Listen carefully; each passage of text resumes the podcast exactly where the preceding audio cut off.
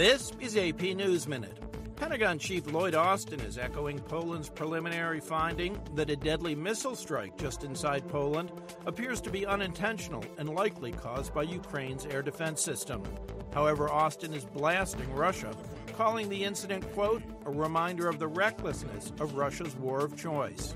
Senator Mitch McConnell was reelected as Republican leader, beating back a challenge from Senator Rick Scott of Florida just days after the midterm elections showed Democrats keeping control of the chamber.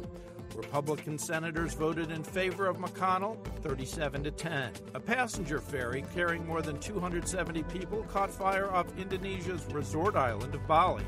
Dozens of volunteers, sailors, and fishermen helped with rescues and evacuations. No immediate word of any deaths or injuries. Take a look at this image of Earth as NASA's Orion space capsule heads to the moon and back atop NASA's giant new rocket.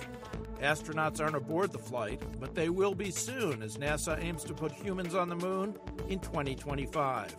Ned Barker, Associated Press, with AP News Minute.